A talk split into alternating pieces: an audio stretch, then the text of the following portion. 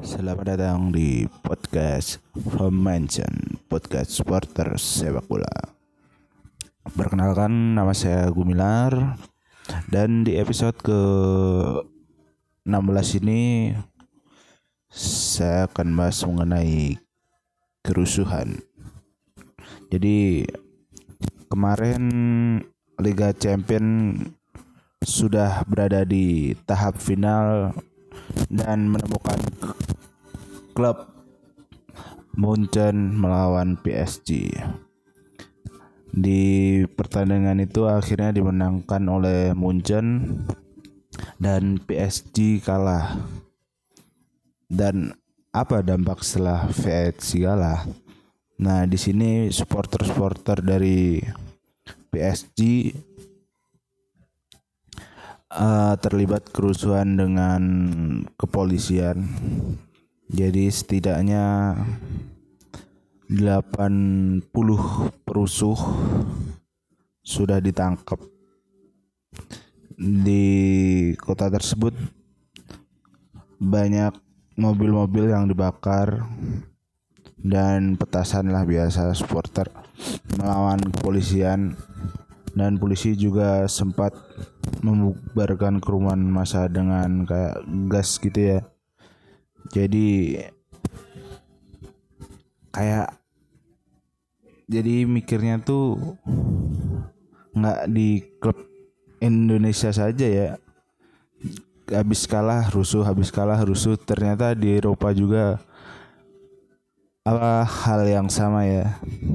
Walaupun di masa pandemi ini kayak protokol kesehatan gitu-gitu tapi kerusuhan tetap terjadi di Prancis karena PSG mengalami kekalahan dengan Munchen ya kayak saya kira cuman kayak saya lihatnya sering di Indonesia ya. Di Eropa jarang supporter kalah rusuh kalah rusuh kayaknya saya rasa ya saya baru melihat kali ini kayak habis kalah terus rusuh. Ya mungkin ini final champion champions ya kayak gengsinya gede kayak supporter nggak terima aja kalah. Dan akhirnya terlibat kerusuhan di kotanya sendiri. Ini banyak toko-toko juga pecah mobil kebakaran banyak juga. Banyak lah yang merugikan dari kekalahan ini. Jadi